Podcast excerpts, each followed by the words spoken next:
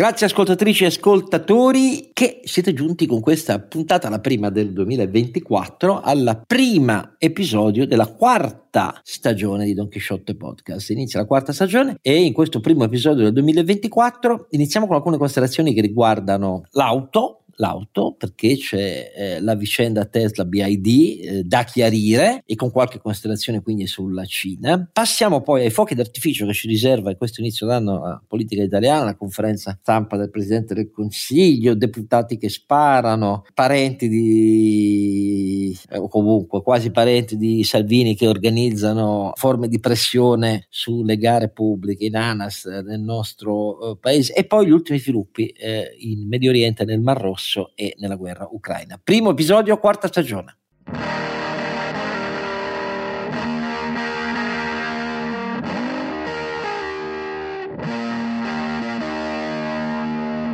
Anche in questa quarta stagione la formazione resta intatta, non per il principio squadra che vince non si cambia, non è detto che in questa quarta stagione non mettiamo degli innesti, tra l'altro eh, vedrete eh, nel tempo, ma eh, intanto Don Quixote resta eh, eh, Oscar Giannino e con lui eh, due meravigliosi compagni, innanzitutto Sancio Panza. Renato Cifarelli che vi ricorda donchisciottepodcast.it anche con la quarta stagione ci trovate sempre lì, sempre lì. Grazie per tutti quelli che diciamo abbiamo un po' sollecitato, ma in questo periodo hanno, sono stati così gentili da mandarci parecchie donazioni. Ah, infatti la cosa positiva è che continuano a rispondere alla sollecitazione, siamo veramente molto grati e oltre a Sancio Panza, Roginante. Caro Alberto Carnevale Maffè, ma ti ricordo Oscar che noi non siamo una squadra che vince che quindi non si cambia, noi siamo una squadra che gioca a ciapanò, come si dice dalle nostre parti, no?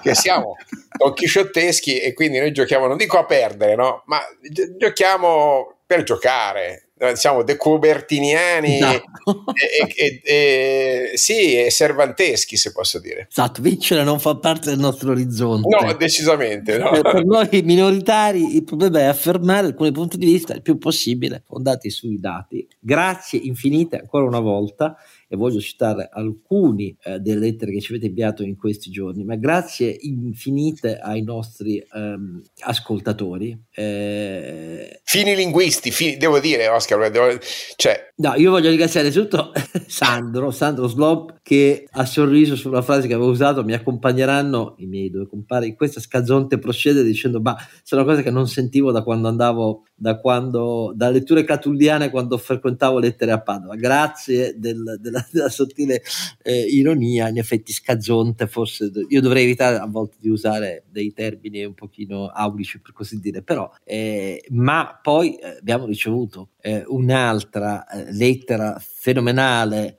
eh, da parte di Edoardo sul filone di alternative für Deutschland che noi abbiamo molto apprezzato e Edoardo ci ha mandato una, una missiva nella quale ci aiuta a ricordare a noi e a voi tutti, che in ungherese, la questione era Orban Orban, in ungherese le parole sono tutte accentate sulla prima vocale e che l'accento acuto indica che la vocale è lunga anziché corta. È, è un po' come in greco, perché ha studiato greco antico, no? Dunque anche Bartok ha l'accento tonico sulla prima, Bartok. Lo stesso vale per il ceco, anche se è una lingua slava centrale. Il serbo-croato bosniaco, bosniaco montenegrino distingue anche lui tra lunghe e brevi, ma come il latino la distinzione non ha invece riscontro ortografico. Grazie a, per tutto quello che insegnate, con enorme stima e grande affetto. Edoardo, l'effetto lo ricambiamo e noi siamo molto grati a chi ci fa tutte queste precisazioni che giriamo ai nostri ascoltatori perché è un tesoro da condividere. E infine, ed entriamo nel primo argomento eh, della, nostra, eh,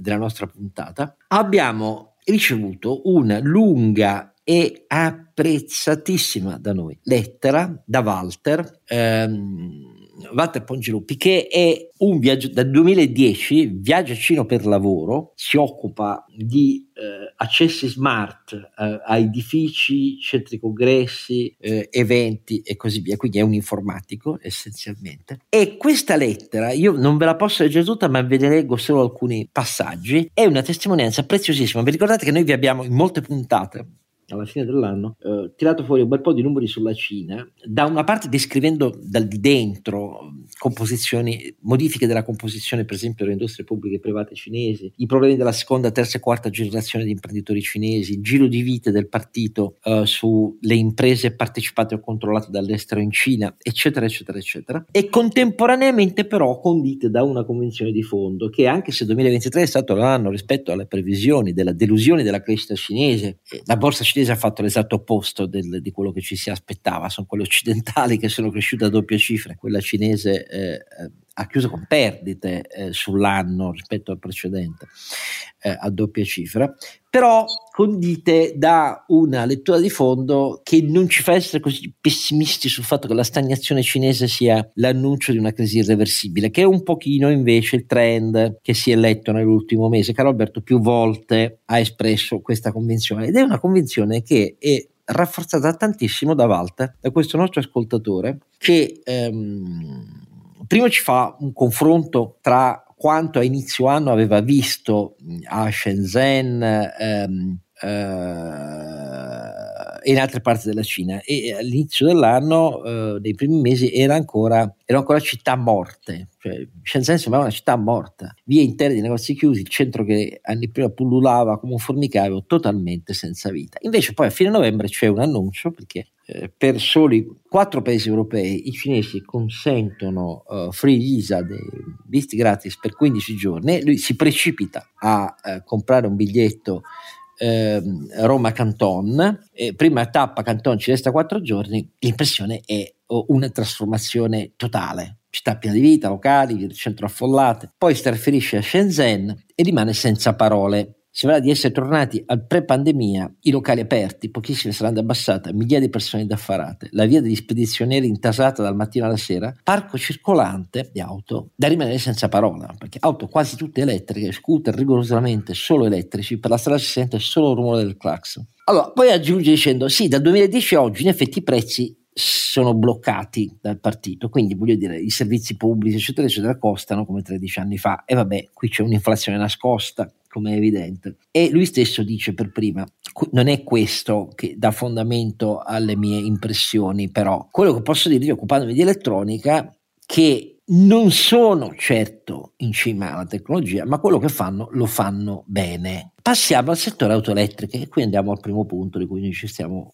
occupando. Onestamente, per quello che si vede in Cina, con un occhio attento alla parte elettrica e ibrida, lui dice onestamente se fosse una company automotive europea comincerei a preoccuparmi. Qui stanno facendo auto di un livello e un prezzo inavvicinabili per l'industria europea. Certo, sono iperforaggiate con aiuti statali, ma le fanno molto più belle e performanti di quanto non si legga sui media occidentali. Dice: Ho visto una Zicker, un marchio nuovo modello di punta, 38.000 euro, e sono rimasto impressionato. Per il modello di base da 28.000 euro è ugualmente al top. E ho visto molti marchi ancora sconosciuti in Europa che producono auto rispetto allo standard di qualità eh, europeo impressionantemente vicini se non superiori, soprattutto naturalmente riguardo al prezzo. Certo, per ora possiamo stare tranquilli, la loro capacità produttiva riesce a supportare a malapena la domanda interna e il mercato mondiale a più alto assorbimento, col più alto tasso di crescita ovviamente di veicoli elettrici. Però ho l'impressione che se siamo del settore e sappiamo guardare bene, dovremmo imparare a capire benissimo come andrà a finire. Cioè, per noi le cose si mettono da male a malissimo, da male a malissimo, soprattutto per i produttori europei. E lui dice, e in primis per quelli tedeschi che hanno scommesso di essere loro quelli che soddisfacevano l'esplosione della domanda di veicoli elettrici sul eh, mercato cinese. Ecco, e, eh, attenzione, dice, conclude, non sono un economista, non sono un esperto militare, non sono un geopolitico, ma quello che vedo sembra molto diverso da quello che si racconta sull'ingresso della Cina in una stagnazione oramai irreversibile. Non saranno capaci di fare un microchip a 3NM, ma il resto lo sanno fare molto meglio di quanto non crediamo. Sarebbe meglio cominciare a preoccuparsi e conclude soprattutto l'automobile tedesca e poi aggiunge perché poi per il resto quella europea ci hanno già spazzato via da anni. Bene grazie Walter di questo contributo e noi utilizziamo questo contributo per entrare nel commento del dato che riguarda l'ultimo trimestre del 2023 che ha visto il gruppo cinese ehm, BYD, eh, superare per la prima volta nel trimestre eh, Tesla e di qui si è scatenato in tutto il mondo, eh, inizia il declino di Tesla, i cinesi eh, eh, lo faranno a pezzi, eccetera, eccetera. Bisogna precisare un pochino questo dato e passo la parola a Carlo Alberto per capire che cosa sta davvero succedendo. Eh, succede, Oscar, che mentre in Europa ci balocchiamo, la Cina ha preso una strada sia lato produttivo che lato posso dire, domanda molto chiara, molto strutturale. La testimonianza di quel nostro ascoltatore che ringraziamo è assolutamente corretta. Io, come sai, sono tanti colleghi in Cina, ci sentiamo su base quotidiana e direi che eh, io ho un'esperienza più sulle città, diciamo Shanghai, quindi centro, centro-nord, 40% del parco circolante ormai è già elettrico. Eh, beh, gli scooter sono elettrici da, da 10-15 anni, ricordo che li davamo, noi forni, fornivamo noi direttamente a, a, al personale per, per il commuting, quindi non mi stupisce, c'è la mobilità elettrica in Cina, è una cultura che va avanti da diciamo abbondantemente 10 anni. Certamente noi parliamo di Tesla, Ah, la notizia... Peraltro sugli scooter, essendo la Cina e potendo fare quello che vogliono, hanno detto dal mese prossimo gli scooter sono solo elettrici e quindi dimenticate i due tempi, cioè non hanno fatto una transazione, hanno detto no. Eh. dal mese prossimo sono tutti elettrici eh, se volete, eh, se no sono eh, elettrici. Il vantaggio della dittatura è questo, caro amico mio. Um, no, ecco, la notizia di, di, che in questi giorni è che il primato occidentale tanto decantato e certamente diciamo, significativo per quello che ha rappresentato come scossa di, di design, di tecnologia, insomma, io dico sempre che cucciaramente le auto bisogna pesarle, non soltanto contarle, ma Tesla eh, la, è l'ultimo anno in cui Tesla è il primo produttore di auto elettriche al mondo perché BYD eh, ci è arrivata molto vicino nell'ultimo quarter del 2023 ha superato Tesla non lo ha fatto nel corso dell'anno siamo ancora a 1,8 milioni circa per Tesla e 1,6 circa poco meno per BYD ma insomma il tasso di crescita è significativo soprattutto perché BYD ha una gamma estremamente ampia di, eh, di eh, auto che la rendono molto attrattiva per eh, mercati che non sono necessariamente quelli dei paesi sviluppati, cioè mentre eh, Tesla di fatto ha macchine soltanto nel segmento D e segmento E, loro hanno macchine su tutti e cinque segmenti, quindi dalle utilitarie fino alle sedan.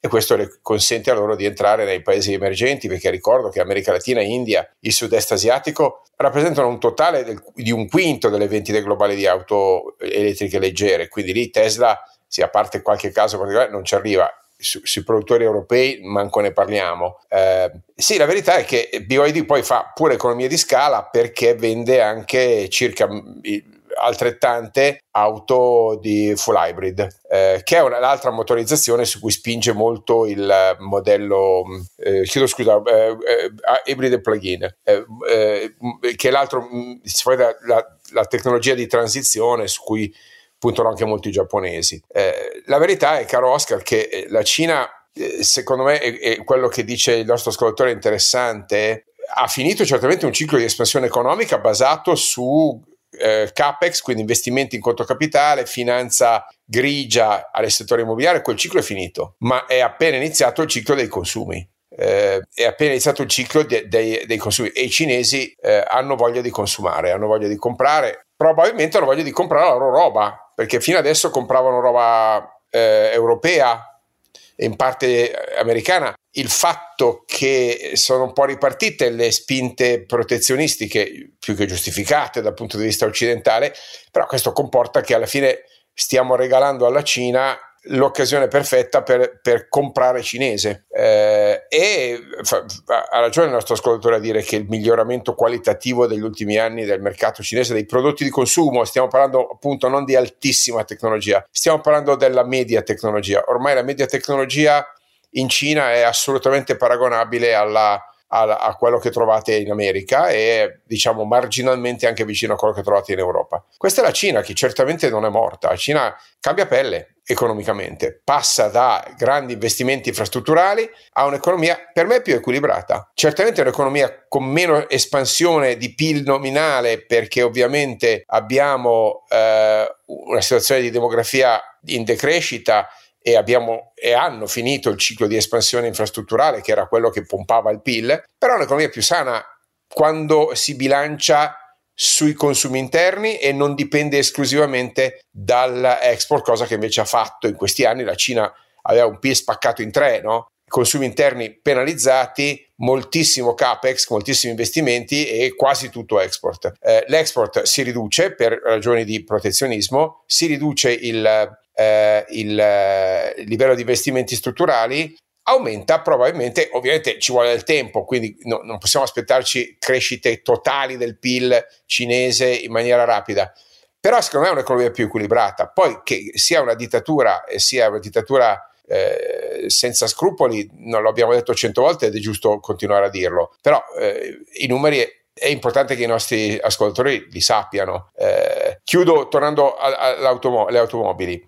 Il, la, la, il, sorpasso di BYD su Tesla è simbolico perché eh, ovviamente non stiamo parlando di auto con livelli di sofisticazione software neanche lontanamente paragonabili, ma come dicono in America, it's good enough. Cioè, alla fine e qui magari ci aiuta bene Renato, no? che sulle auto ha un occhio un po' diverso dal mio. Io, francamente, quattro ruote le trovo abbondanti, anzi non necessarie, me ne bastano due. eh, infatti, che si occupa anche meno spazio, sai che lo spazio è scarso. Oscar lo sai, che lo, specialmente sulle coste, anzi, anzi il contrario, io, e non è scarso. Io occupo, io occupo tanto spazio anche in moto per quello. Vero, hai ragione per quello che hai un Harley.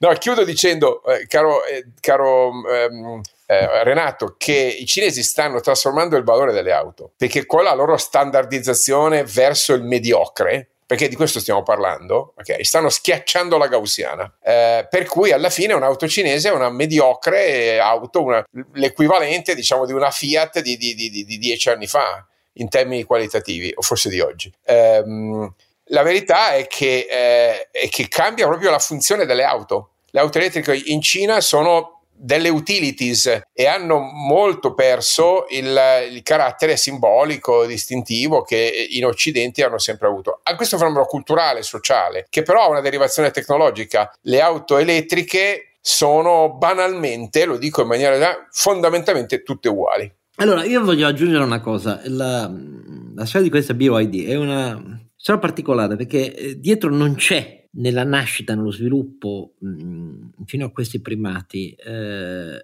il Partito Comunista. Eh, c'è un geniale, a suo modo, ehm, eh, imprenditore che parte dal nulla, si chiama Wang Changfu. È un professore, se non sbaglio, tra l'altro. Ne, ne, sì, è un professore, però famiglia contadina di Yunnan, quindi proprio... E, e, i genitori muoiono quando era alle superiori, cioè, tant'è vero che se ne è occupato un fratello maggiore di crescerlo. Va in un'università chimica, si laurea in chimica, questo Wang Chongfu, eh, che non sta a Pechino, non è una delle prioritarie università eh, cinesi da cui il partito pesca poi eh, i suoi esperti sui quadri, e da chimico si innamora delle batterie e eh, a metà degli anni 90 inizia a, a, all'epoca la Cina era dipendente dalla Sony per le batterie eh, e quindi dal Giappone. Le smonta, le rismonta ehm, eh, studia i brevetti eccetera eccetera. E decide di diventare imprenditore nel settore delle batterie ricaricabili. Decide di diventare imprenditore e fa classicamente appello allo shadow banking cinese nel senso che sono i familiari famiglia, mette insieme tutta la sua ampia famiglia, soprattutto un paio di cugini, a cui le cose andavano meglio, eh, perché non erano contadini, e con 300 mila dollari mette insieme la prima unità produttiva da zero eh, di batterie ricaricabili eh, di tecnologia più avanzata di quelle occidentali. Tant'è vero che in pochi anni, in 4-5 anni, ehm, l'importazione eh, di batterie giapponesi eh, scende a picco, mentre invece prime aziende occidentali, Motorola, Nokia, Apple, Samsung, diventano suoi clienti. Eh, e 21 eh, anni fa, 22 anni fa, l'Harvard Business School si accorge di questo BMD e dice guardate che è, è diventato in 5 anni eh, il quarto produttore mondiale di batterie ricaricabili e sono anche quelle più avanzate. Immediatamente dopo dice bene, se divento e sono diventato già un gigante mondiale delle batterie, a questo punto mi dedico eh, all'auto, di cui lui non sapeva molto, a dire la verità. Prende una piccola azienda cinese eh, fallita, eh, E a quel punto, nel 2008, chi si accorge di lui e gli dà 230? Sempre il solito. È sempre, È sempre lui. Warren Buffett che gli dà 230 milioni di dollari si prende il 10% della società nel 2008, a dire la verità era stato il grande scout di investimenti mondiali di Warren Buffett, il mitologico Charlie Munger che poi è morto a 99 anni eh, da poco. E, e naturalmente Warren Buffett e Munger non sbagliano. Oggi, ancora oggi, eh, la Berkshire Hathaway di eh, Warren Buffett ha più o meno l'8% di BYD, però ha visto lungo e lontano, per così dire. E, e Fury esce nel 2013, cioè ormai 11 anni fa, ehm, al primo stabilimento in California. Ecco di cosa si costruisce questo percorso di successo che naturalmente lui diventa un beniamino del partito, non, è, eh, non ci sono segni in tutta la sua carriera di alcuna contestazione al regime cinese. Eh, però è diventato, è nei primi dieci più ricchi della Cina, cioè c'è un patrimonio di più di 15 miliardi di dollari per capirci, e è in Europa, perché produrrà in Europa, non verrà colpito da, da border carbon tax, eccetera, eccetera, ove applicabile ai suoi veicoli, perché eh, produce, produrrà in Ungheria, nell'Ungheria di Orban, tanto per essere, per dirci le cose come stanno. E, ehm, e quindi attenzione, perché la sfida è, è, direttamente all'interno dei paesi occidentali, non sono veicoli importati, li produce in Occidente, non solo in Cina. Quindi, secondo me, il dato dell'ultimo trimestre è un dato che promette per il futuro. Che cosa promette? Promette il fatto che poi, la mia personale opinione, è che il tentativo dell'Unione Europea, che in questi ultimi anni e mezzo la Commissione Europea ha accelerato di diventare una specie di fabbrica degli standard per la transizione ehm, green, eh,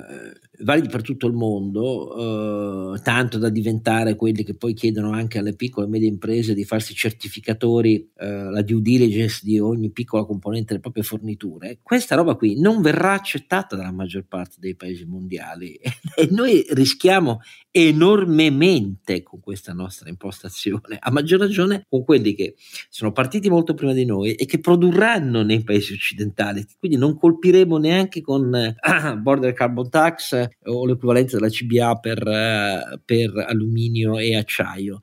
Attenzione, perché mi sa che il nostro ascoltatore ha strumenti di, eh, interpretativi più validi di quanto leggo su molti giornali su quanto si dica della Cina. La Cina ha un enorme problema e che da, da 2011-2012 ha iniziato a perdere ogni anno frotte di potenziali lavoratori per via della sua curva demografica. Questo sì, che indebolisce, indebolisce il PIL potenziale e indebolisce eh, la crescita a questi tassi del mercato dei consumi. Detto questo, però, i mercati dei consumi partivano da un livello così basso che prima di sperare che sia solo questo il fattore della debolezza cinese, ce ne corre, per così dire. Va bene, eh, grazie al nostro ascoltatore, grazie a Carlo Alberto e grazie a Renato, che ovviamente eh, la frasetta che ha detto sui due tempi. no, eh, ma, no, io volevo fare un paio di commenti però su BYD. Allora, intanto il, le loro economie di scala di cui parlava Carlo Alberto prima è il fatto che vendono le batterie anche a, agli europei e credo anche esatto. a Tesla. E quindi è evidente che se tu hai un concorrente che è contemporaneamente fornitore. tuo fornitore, fornitore insomma, decisivo poi. Sì no poi del, della parte core eh, del, eh, della, eh, eh, e, e, poi in questo momento loro stanno abbastanza lontani almeno finché non faranno la fabbrica mi pare dai, dai mercati occidentali. Però stanno prendendo la rincorsa eh, il mercato che sta crescendo di più è quello cinese e quindi naturalmente su quello stanno costruendo una piattaforma appunto poi pare che The Chairman come lo chiamano sia un uh, maniaco ossessivo compulsivo dei costi quindi un, un vero imprenditore. Eh, loro stanno costruendo naturalmente una, una, piattaforma che gli permette di avere i volumi che gli permette di avere le economie di scala che gli permette di avere le tecnologie che poi porteranno appunto con delle fabbriche direttamente sui posti eh, quindi Stati Uniti, Europa, eccetera, e quella è chiaramente una, un modo per poi sorpassare qualsiasi questione, eh, diciamo, di di dazi o tasse di confine, perché poi alla fine sulle batterie non lo potrai mettere perché sennò colpisci anche i costruttori europei. Eh, se loro la macchina la fanno qua, c'è poco da colpirli con quello. Eh, mi sembra che stiamo arrivando a quello che io ho sempre detto, missione compiuta da parte dei cinesi, non riuscivano a, colpa- a colmare il gap eh, per quanto riguardava le macchine diciamo di lusso e i motori e tutte queste cose qua portano dei prodotti a basso costo mediocri come diceva Carlo Alberto che però sono funzionali al fatto di muoversi da una parte all'altra. Probabilmente le nuove generazioni, oltretutto, non mi sembra che siano, salvo alcuni, così legati al culto e al mito del, dell'automobile come eravamo magari noi boomer e quindi tutto questo probabilmente vuol dire un futuro molto difficile per tutti i produttori europei e, e, per tutta la filiera che abbiamo anche in Italia, insomma. Però speriamo di sbagliarci in quello. Lasciatemi dire un'ultima cosa, siccome si vota tra dieci giorni Taiwan, ehm, tra il 18 di dicembre e oggi la Cina è intervenuta pesantissimamente nel tentativo di condizionare, vi ho già parlato dei tentativi diretti dei servizi cinesi di telefonare direttamente agli elettori Taiwan su vasta scala dicendo non vi conviene votare per eh, il DPP, il Partito Democratico Popolare che ehm, ha espresso ehm, l'ultima presidente, ma per il Kuomintang che è più vicino alla Cina invece. Ma al di là di questo, quello che è avvenuto dal 18 dicembre a oggi, dal 15 dicembre per essere eh, precisi, eh, sono stati tre successivi interventi di grande durezza da parte del governo cinese, eh, annunciando una serie di eh, interventi daziari verso eh, l'export di Taiwan in Cina. C'è un accordo di eh, trade agreement che va avanti da anni, per cui quasi il 40% delle esportazioni di Taiwan vanno nella mainland cinese e eh, i prodotti colpiti sono prodotti molto, molto mirati, molto mirati nel settore chimico, nel settore dei concimi eh, agricoli eh, e così via. Sono, come è ovvio, eh, un tentativo diretto di influenzare eh, gli, eh, gli, elettori di Taiwan nella scelta del 13 novembre. Poi avete visto che c'è stato anche un attentato. Um, a un esponente, a dire la verità, non del DPP né del Kuomintang, ma di quello che poteva essere una terza forza in queste elezioni eh, cinesi, un ex sindaco molto popolare eh, che è stato accoltellato alla gola e per fortuna non è morto. Eh, però ecco, la, la Cina sta dimostrando nei confronti di Taiwan una certa potente efficacia per esercitare la pressione eh, economica eh, sugli elettori di Taiwan. Gli elettori di Taiwan a quanto pare eh, hanno l'economia in tutti i sondaggi poi la loro vera preoccupazione, cioè quella di rimanere schiacciati dalla grande contesa Stati Uniti-Cina, eh, perché l'economia è stata l'economia la forza eh, di Taiwan, eh, l'aumento dei redditi sia pure con grandi divari eh, di reddito e con esplosione di enormi prezzi, e un'esplosione enorme dei, dei prezzi del costo della vita nel, nel, nei grandi aggregati urbani eh, di Taiwan, eh, anche se a dire la verità il track record del presidente del governo uscente è, è, di successo perché non solo hanno gestito bene la pandemia, ma hanno contenuto tantissimo l'inflazione. Eh, però sui prezzi eh, effettivamente il divario interno è, è, diventato il tema dominante delle elezioni e quindi bisogna stare eh, molto attenti perché eh, il, il partito che fin qui ha mh, governato non è solo quello più intensamente indipendentista rispetto alla Cina, né ora né mai la riunificazione, eh, ma è quello più mercatista, mentre invece il Kuomintang è, è diciamo così più peronista, se posso usare eh, una parola eh, per capirci in, in, senso populista. Vedremo come va, vedremo come va a finire. Intanto pausa e passiamo ai fuochi d'artificio e non solo d'artificio che ci riserva in questo inizio 2024 la politica italiana.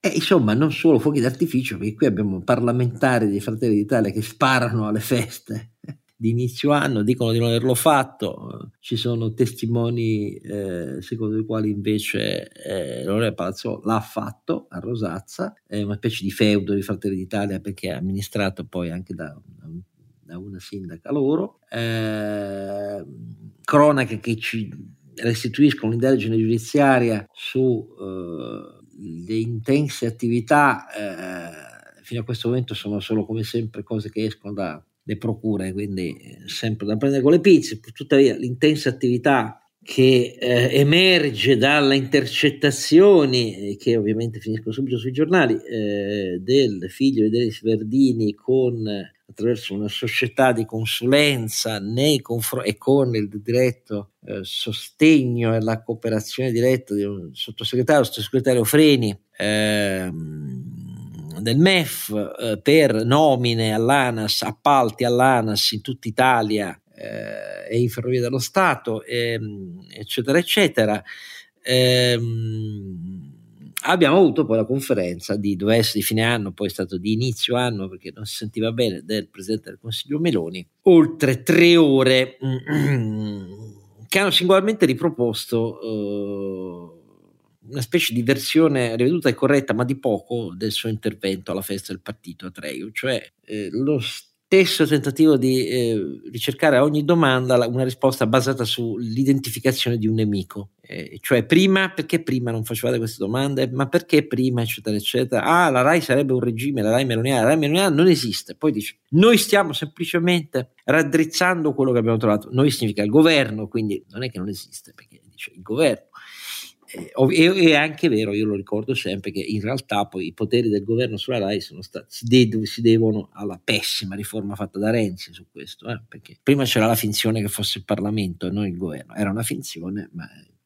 era la finzione istituzionale, adesso non c'è più, quindi è il governo direttamente che fa, e, e lì la risposta è stata, ma quale televisione meloniana? Eh, quando io stavo all'opposizione il mio partito non era neanche in consiglio amministrazione della RAI, quindi di che cavolo state parlando? Perché all'epoca non era un regime e adesso sarebbe un regime? Noi abbiamo trovato una RAI in cui chi aveva il 18, 19, 20% dei voti aveva il 75% delle posizioni, quindi al massimo stiamo raddrizzando la situazione, che però è la piena conferma ovviamente che il sistema dei partiti italiano vede la RAI come un, un terreno di esercizio del proprio potere sull'informazione. E questa roba mi fa pensare da anni che la RAI fa schifo, mi hanno pure elevato 144 mila euro di tasca per averlo scritto, però solo giornalista italiano ad aver beccato una cosa di questo genere, nel silenzio di, del più dei miei colleghi, benissimo, io del resto no, non appartengo a congreghe di qua, di là, di sopra, di sotto, non mi sono più di tanto lamentato, però uno schifo resta la RAI.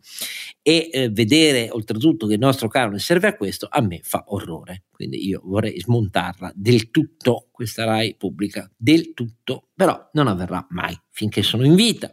Dopodiché sul MES, il MES è uno strumento obsoleto, ci dice eh, il Presidente del Consiglio, quindi niente da dichiarare sull'argomento. Ma mi sembra lavarsene le mani senza entrare nel merito della faccenda, visto che è un fondo che serve a dare una mano se ci sono crisi bancarie. E, dovute a shock esogeni e se a seguito di shock esogeni ci sono i, i paesi più indebitati, cioè l'Italia, eh, non solo l'Italia, ma soprattutto l'Italia, che hanno bisogno di interventi a sostegno della eh, credibilità del proprio debito pubblico, della solvibilità del proprio debito pubblico. Invece no, liquidato è un tema obsoleto. Um, alla domanda di un collega eh, del domani che gli chiede ma scusi se un'azienda cinese incontra il ministro Salvini eh, ma questa azienda cinese eh, lavora in Italia attraverso una società di consulenza che è quella mm, collegata a diretti congiunti di Salvini. Non le faccio la domanda giuridica, legale se la vedono i magistrati ma in termini di opportunità politica è una questione opportuna o meno? E risponde non conosco la vicenda non do una risposta. Perfetto quindi non si danno giudizi neanche sulla opportunità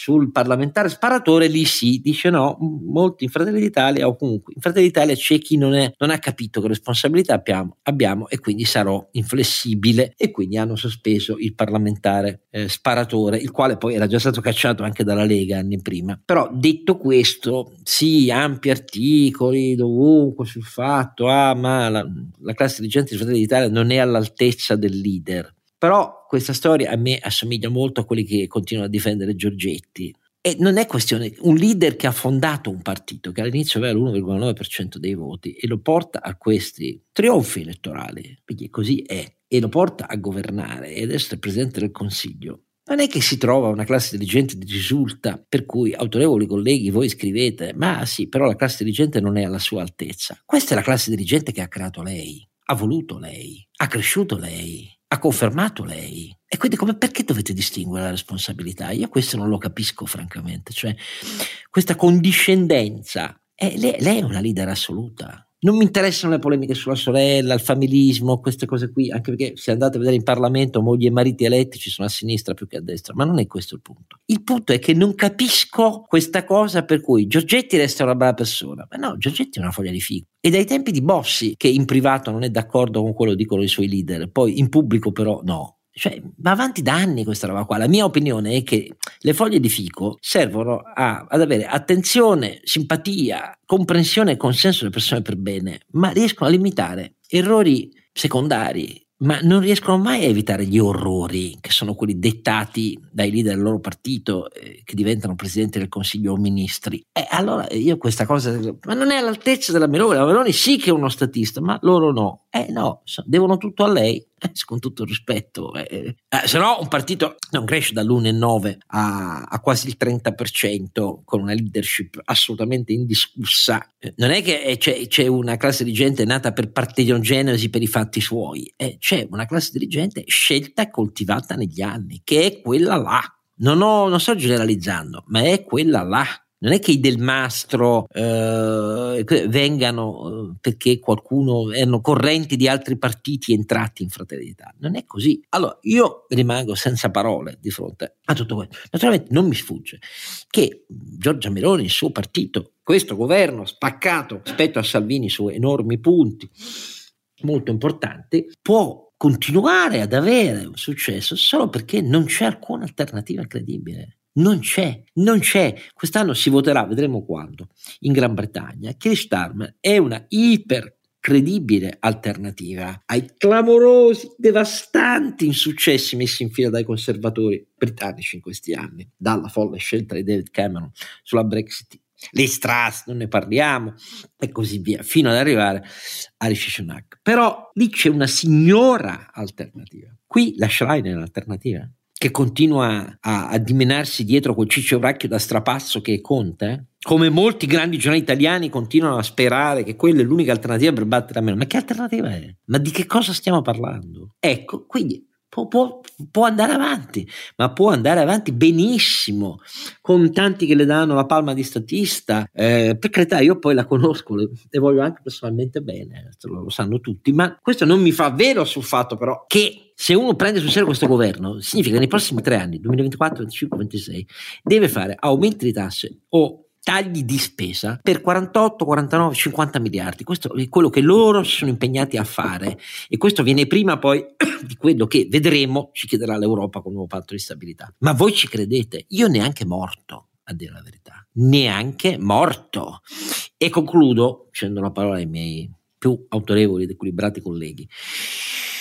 Quando vedo il capo dello Stato Mattarella attaccato perché restituisce alle Camere eh, perché sottoscrive un testo eh, in cui si dice voi continuate però sulle concessioni, in questo caso degli, eh, degli ambulanti, ad assumere decisioni e a prendere strade opposte a quanto dice il diritto europeo, vederlo sbertucciato dai parlamentari, persino da un'associazione scritta a Confindustria come Asso Balneari, incredibile a dirsi, però può capitare benissimo anche questo in Italia oramai, quando eh, questa faccenda della concorrenza è visibilmente non voluta da questo governo, ecco, e io allora dico, ma siete tutti ciechi o di che cosa stiamo parlando?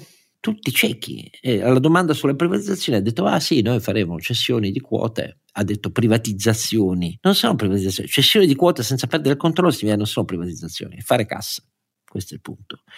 E ha, ha, detto noi faremo così su ferrovie, su poste, eh, eccetera, eccetera. Beh, benissimo, quindi come vedete restiamo nel puro peronismo.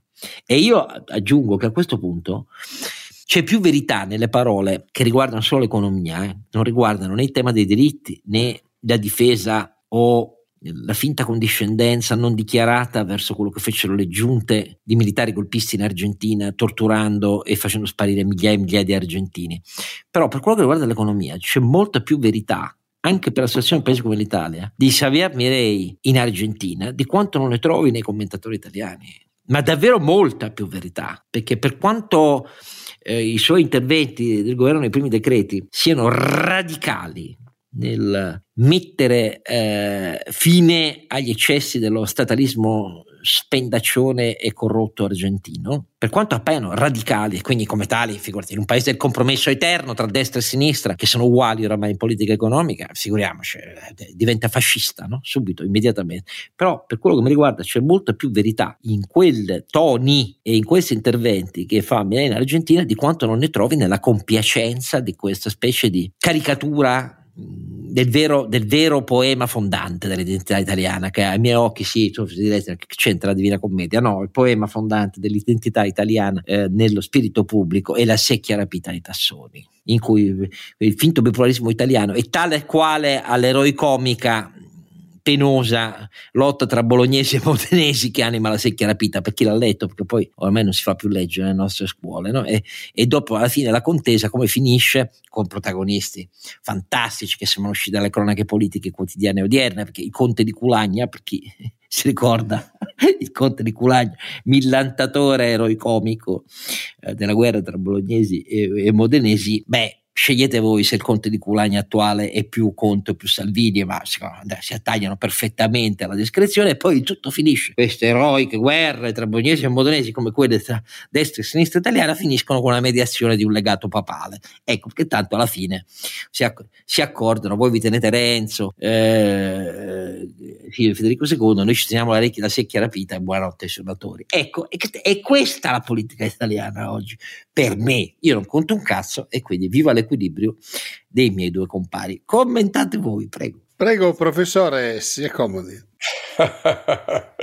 no, io volevo solo commentare la surreale risposta alla lettera del capo dello Stato, una lunga lettera molto documentata con tutta la ricostruzione della giurisprudenza in merito all'applicazione della, delle direttive europee, anzi a questo punto delle leggi italiane, nel senso che non si può non ricordare che già l'anno scorso a febbraio Mattarella aveva scritto al governo e Parlamento affinché provvedesse, ma quest'anno è stato durissimo. Eh, dice, così come ho osservato riguardo alla vicenda del Consiglio dei Manieri l'anno scorso, ciò rende indispensabili a breve, ripeto, indispensabili a breve, ulteriori iniziative di governo e Parlamento su che cosa? Sulla mancata... Eh, eh, regolamentazione di un diritto a lungo prorogato, che è quello fondamentalmente di, di eh, proroga eh, dell'utilizzo di eh, aree demaniali, quindi fondamentalmente lo ricorda Mattarella, insomma, eh, le concessioni per i balneari e quella per, eh, per, gli ambulanti, che invece devono essere sottoposte a gara e quindi devono essere aperte al mercato per due principi. Uno è quello della tutela della concorrenza e l'altro quello dell'interesse pubblico a ricavare dal,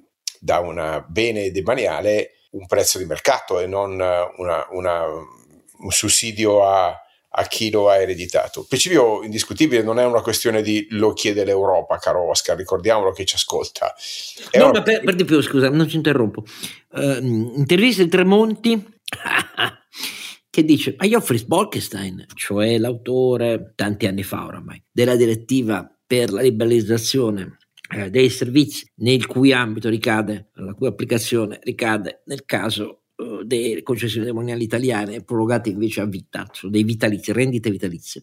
Ma eh, dice Tremonti, ma io Fritz Bolkestein lo conoscevo bene, ho una grandissima stima. Fritz Bolkestein aveva in mente l'unione dei mercati europei, mica le minuzie italiane a cui vorremmo applicare la sua direttiva, ma il mercato unico europeo si costruisce attraverso le gare che consentono a tutte le imprese europee, non solo quelle italiane, di venire a dire eh, ci sono delle gare, io voglio investire tot eh, per ottenere questi risultati. È così che si costruisce il mercato unico europeo. Ho trovato questa intervista eh, francamente singolarmente confermativa del fatto che in Italia acquistano valore eh, di eh, ragionamenti pubblici, cose che negano esattamente quello che dicono. Cioè, esatto, Frick Boltenstein aveva in mente un'Unione Europea da costruire anche nel mercato dei servizi, non solo in quello dei capitali. Le gare servivano a questo. Sì, eh, cioè, e invece risposta... dice no, quella è una cosa, eh, eh, le spiagge mica vogliamo far venire gli altri noi. Ah ecco, vabbè, allora d'accordo. Però la risposta del Presidente del Consiglio è stato il governo ha iniziato un lavoro, beh non basta iniziarlo, bisogna finirlo, visto che il 31 di dicembre scadeva eh, la, la, il termine con cui poteva essere di nuovo prorogata la cosa e dopo quel termine il TAR è stato esplicito, il Consiglio di Stato anche a dire non c'è più nessun intervento legislativo che tenga, eh? quindi siamo in una situazione di vacazio oggi della legge. Lei dice: No, per cui gli ufficiali pubblici rischiano poi di essere esposti eh certo, ad azioni sì. se firmano la proroga. Eh? Sì, sì, è chiaro. Eh, loro dicono eh, al governo: dicono, Ma il governo ha iniziato un lavoro, e non basta, ripeto, iniziarlo, per verificare il principio della scarsità del bene. Ehm, ora, eh, questa operazione, devo dire, di manipolazione geografica, per cui sembra che le coste italiane siano fatte fondamentalmente di elastico, perché rispetto ai circa 7900 km di coste vere, sembra che il governo sia riuscito a, scovarne ben 11.200. Non si capisce bene, hanno preso anche i moli, i pontili, le dighe, che ne so io, i, i, i, eh, hanno preso i pattini con l'idea che siccome allunghiamo il denominatore allora eh, il, il, bene è scarso, per un principio economico che probabilmente funziona su Marte, perché nel mercato di cui parlavi prima, caro Oscar, le spiagge non si contano, si pesano, perché la spiaggia di Alassio o quella di Forte dei Marmi, eh, lo stesso chilometro di spiaggia non ha lo stesso prezzo di mercato e valore di mercato di una costa rocciosa o di un isolotto sperduto del Mediterraneo. E l'idea che il governo eh, manipoli così eh, platealmente il concetto di scarsità dimostra che o sono in malafede direi ipotesi sicuramente più stabile, o sono ignoranti, terzium non dator. Ma no, ma la difesa dei rentieri è un fondamento del, del, conservatorismo, cioè anche qui secoli di storia eh, parlano, mica eh, sono loro i primi. La difesa delle rendite è, è, è questa roba qui. È, qui si ammanta ovviamente del tricolore orgoglioso, ehm, non cediamo le nostre spiagge, li fermeremo sulla battigia, però agli altri, ecco, ho capito, però è una roba ridicola e penosa, penosa, penosa, perché poi andateci voi sulle spiagge italiane a, a, a regalare eh, in quattro mesi di stagione estiva eh, eh, multipli di quanto i concessioni attuali pagano allo Stato, multipli multipli. Ecco, sì, sì, però Oscar, fammi ricordare che il problema non è dire, per lo Stato. Ma no, è la sta, qualità degli, eh, servizi per, che non attrae. Parliamoci chiaro che non è un problema di far pagare un po' di più la concessione. Il problema è di lasciare spazio a chi ha progetti imprenditoriali di saldatura con la ricettività lato terra, con l'intrattenimento, con le tecnologie. Si tratta di valorizzare un pezzo importante dell'economia del paese, non è soltanto un tema di fiscalità, se posso, è proprio un tema di leva economica di investimento e abbiamo tante volte citato il caso della costa spagnola, ma dovrei anche oggi citare il caso della costa croata negli ultimi tre anni di quella albanese. Eh, ma perché tutto il resto del Mediterraneo va avanti con tassi di crescita che assolutamente noi non vediamo dagli anni 50 e la ragione quale sarà? Eh? E non è una questione di aumentare o meno la, le rendite demaniali, la questione è di la, lasciare il giusto spazio, regolamentato con delle gare ben fatte, conservando delle quote, tutto quello che si vuole, ma l'Italia si merita un turismo e quindi un'industria del turismo professionale, eh, organizzata, con capitali adeguati e non questa eterna sapore di mare, sapore di sale sapore di te, che dire. Tu che dici Renato? Tanto sono tutti temi che non rimbalzano sull'attenzione pubblica a zero su queste cose qua. Ma per quanto riguarda la conferenza stampa ammetto di non averla guardata e di aver seguito un po' poco perché eh, mi sembrano io sono forse per il mestiere che faccio guardo un po' più le cose che uno fa che le cose che racconta e sui fatti anche a livello di legge di bilancio 24 insomma i risultati li abbiamo visti. Per quanto riguarda invece tutta quella parte eh, del, del diciamo liberalizzazione un po' del nostro mercato al di là dell'essermi vergognato un po', essendo un confindustriale da tanti anni di alcune associazioni di, di categoria nostre che sono intervenute cioè quella che, di cui parlavi tu, quella dei balneari, che insomma del, del, bel, del, bel, tacere non fu mai scritto, si diceva, no? non era così la, la citazione. No, ma poi il tono anche. Cioè, il con... capo dello Stato, con tutti i problemi che ci sono cioè, nel mondo, non ha di meglio da fare che occuparsi di ambulanti e balneari, pazzesco. eh, cioè, secondo me un po', un po' vergognosa, però insomma, ognuno poi eh, si prenderà le responsabilità di quello che dice, di quello che fa. Eh, no, il, io quello che vedo è che noi avevamo visto il PNRR e la forzatura, nuovo governo, eccetera, come un'occasione per fare magari un piccolo passo in più verso un po' di efficienza dello Stato. Stiamo correndo a grandi falcate all'indietro. Questa è la mia impressione e questo non ci farà bene nei prossimi anni, sicuramente perché abbiamo davanti una serie di problemi talmente grandi, eh, il primo dei quali continuo a pensare che sia quello del della curva demografica abbiamo davanti una serie di problemi talmente grandi da affrontare che se ci mettiamo lì a, a proteggere i tassisti o i balneari probabilmente e se questi sono veramente i problemi dell'Italia mi sembra che siamo leggermente fuori, fuori quadro ecco. però probabilmente io ho questa visione un po' eh, distorta dal mestiere che faccio che mi fa pensare molto al futuro, mi fa pensare molto alle strategie, mi fa molto pensare al, a quelli che sono i piani di lavoro per i prossimi anni, mentre invece ormai siamo davanti a una politica che insegue al pomeriggio quello che è stato detto a mezzogiorno e alla sera quello che è stato detto all'ora di cena, insomma, cioè visione strategica probabilmente alle due del pomeriggio ma entro le tre o le quattro ho questi appuntamenti. Ecco. Questa, è, questa è l'impressione con grande dispiacere, devo dire, che ho io in questo momento, lasciando poi perdere tutte le polemiche, tutte le cose sulla classe dirigente, che vabbè, adesso eravamo nel, nel, nel periodo di Capodanno, probabilmente parliamo, è meglio parlare di classe di, digerente che poi va alle feste con le pistole. Insomma. Io voglio concludere solo con tre osservazioni sugli scenari bellici, per così dire. Ehm che altra cosa che mi preoccupa parecchio, eh, devo dire.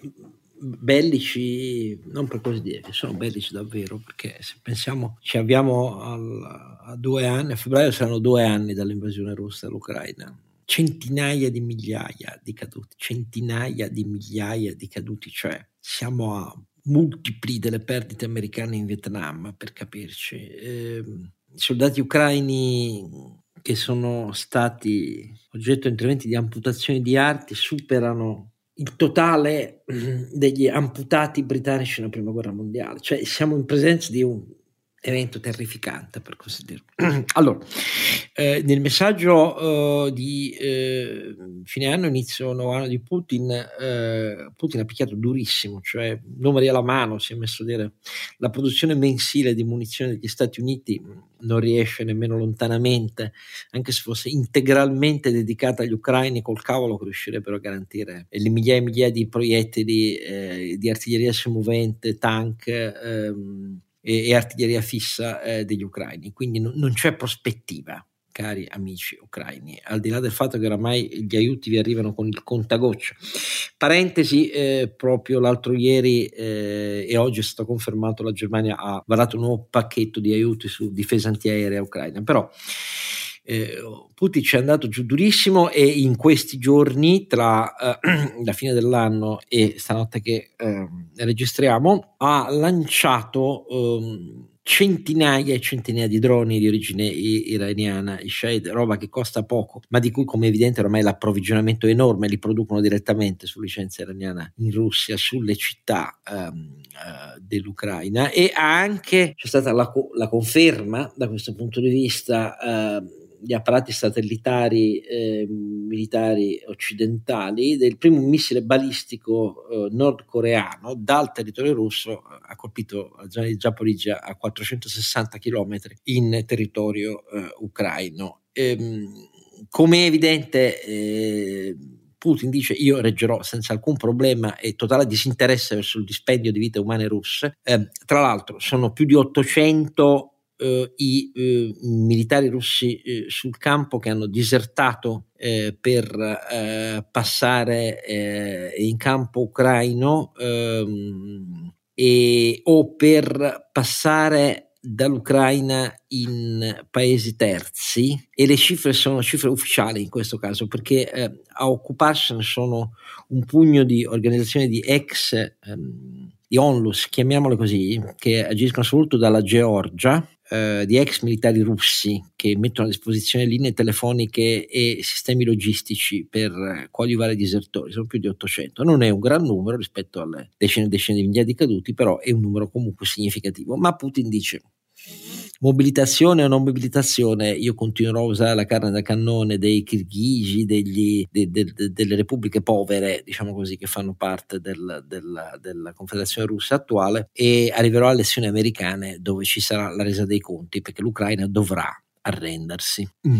E così, e, e, e, l'Europa da questo punto di vista non, batte colpi a vuoto. Ecco, io mi limito a dire questo. Eh, noi siamo riusciti dopo due anni a renderci più insicuri, non più sicuri ai nostri confini e più divisi anche in ambito NATO eh, in Europa rispetto alla posizione chiarissima dei membri NATO est eh, europei e baltici e, e altri grandi paesi che oramai confidano in una soluzione di qualunque tipo, ma che sia basata sul realismo, cioè Putin resterà e bisogna fare patti con Putin. Io la penso all'opposto. Approfitto di questo per dare un abbraccio a distanza a Vittorio Emanuele Parsi, una delle voci più intransigenti e lucide che in questi due anni si è elevata forte di decenni di studi di geopolitica a favore dell'importanza del sostegno eh, pieno occidentale ed europeo all'Ucraina. Come sapete, il professor Parsi, nella sua presentazione di un libro eh, in Alto Adige, è stato vittima di uh, un incidente cardiaco e spero con pochi danni cerebrali, ma insomma non ne sappiamo nulla, io spero che si riprenda al meglio e ne approfitto per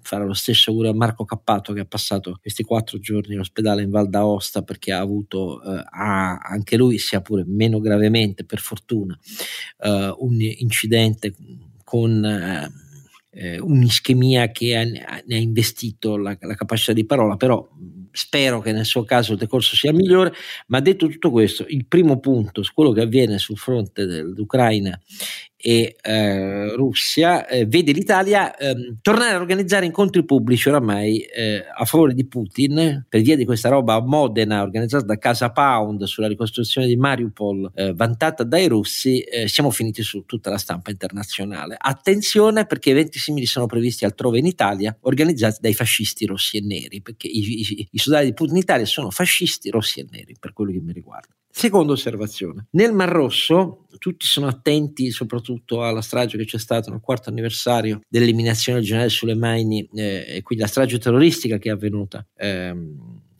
a Teheran, una strage terroristica difficilmente ascrivibile secondo me sia a Israele tantomeno agli Stati Uniti perché è fatta con attentatori suicidi, quindi è una roba da, da, da ISIS questa, cioè una lotta interna all'islamismo, per così dire. Ma gli sviluppi eh, più importanti sono due. Da una parte Israele ha iniziato a eliminare direttamente figure apicali, ha eliminato una figura apicale di comandante militare eh, intervenendo in Libano, l'anello di raccordo militare con eh, i pasdran iraniani di Hamas, ha eliminato in Cisgiordania eh, l'esponente militare di punta della ehm, eh, jihad islamica e questo è un segno del fatto che eh, Bibi Netanyahu non intende mollare né fare lezioni eh, per lunghissimo tempo non è una cosa secondo me secondaria perché la realtà è che se non c'è un'iniziativa occidentale, Stati Uniti ed europea congiunta per una prospettiva credibile di investimenti di ripresa economica di Gaza e Cisgiordania, non c'è alcun apporto occidentale alla credibilità di un'uscita politica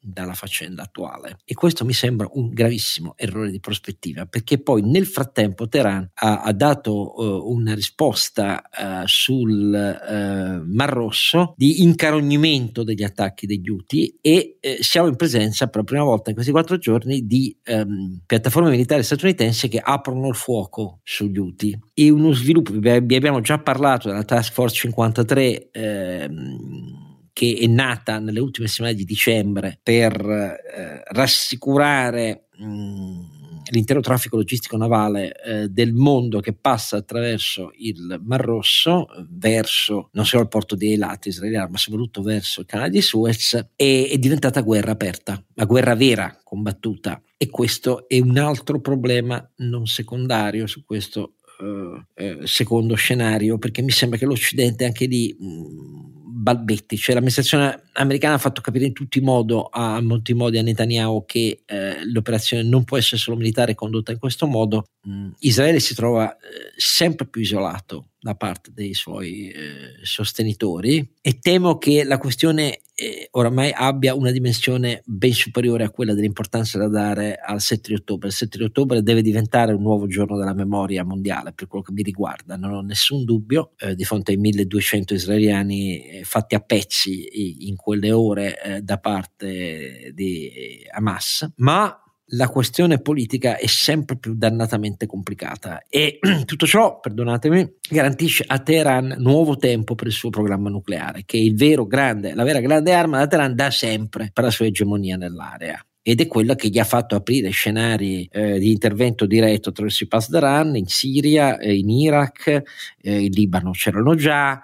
Ehm, prendersi Hamas, che nasceva dalla fratellanza islamica e non certo dal, dalla costola sciita dell'egemonia eh, dell'Iran eh, nella regione e in, in, Cisgiordania.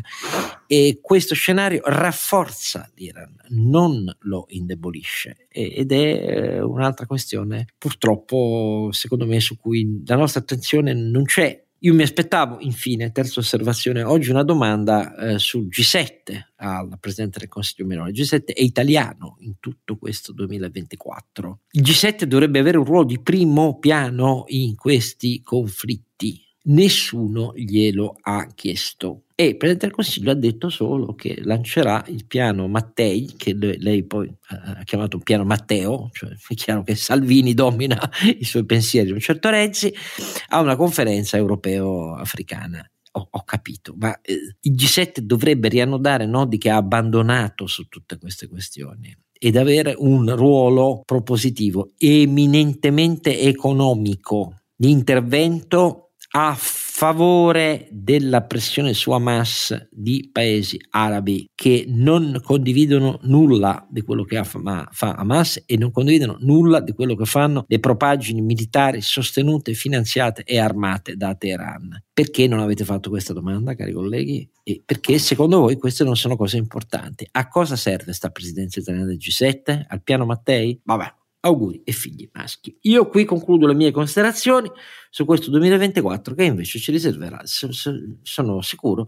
positive sorprese perché non ci resta che sperare in questo. Eh, allora, cari miei compari, spero che abbiate cominciato bene l'anno. Io sono di uno stato d'animo non esattamente nei migliori, ma i nostri ascoltatori, come sempre, ci diranno dove sbagliamo e noi ne daremo conto. Grazie a Renato, grazie a Carlo grazie a voi tutti. Appuntamento al secondo episodio, ricordatevelo bene, della nostra quarta stagione in questo 2024. Grazie a tutti. Don Chisciotte è un podcast autoprodotto da Oscar Giannino, Carlo Alberto Carnevale Maffè e Renato Cifarelli in collaborazione con mdeaudio.com. Per la pubblicità scrivete a info at donchisciottepodcast.it. La sigla e le musiche originali sono incise dalla famiglia Bonfiglio, l'autore è Michele Novaro. La copertina è di Simone Angelo Ferri e non ci sono autori perché andiamo rigorosamente a braccio, mentre le uscite sono regolari nella loro irregolarità.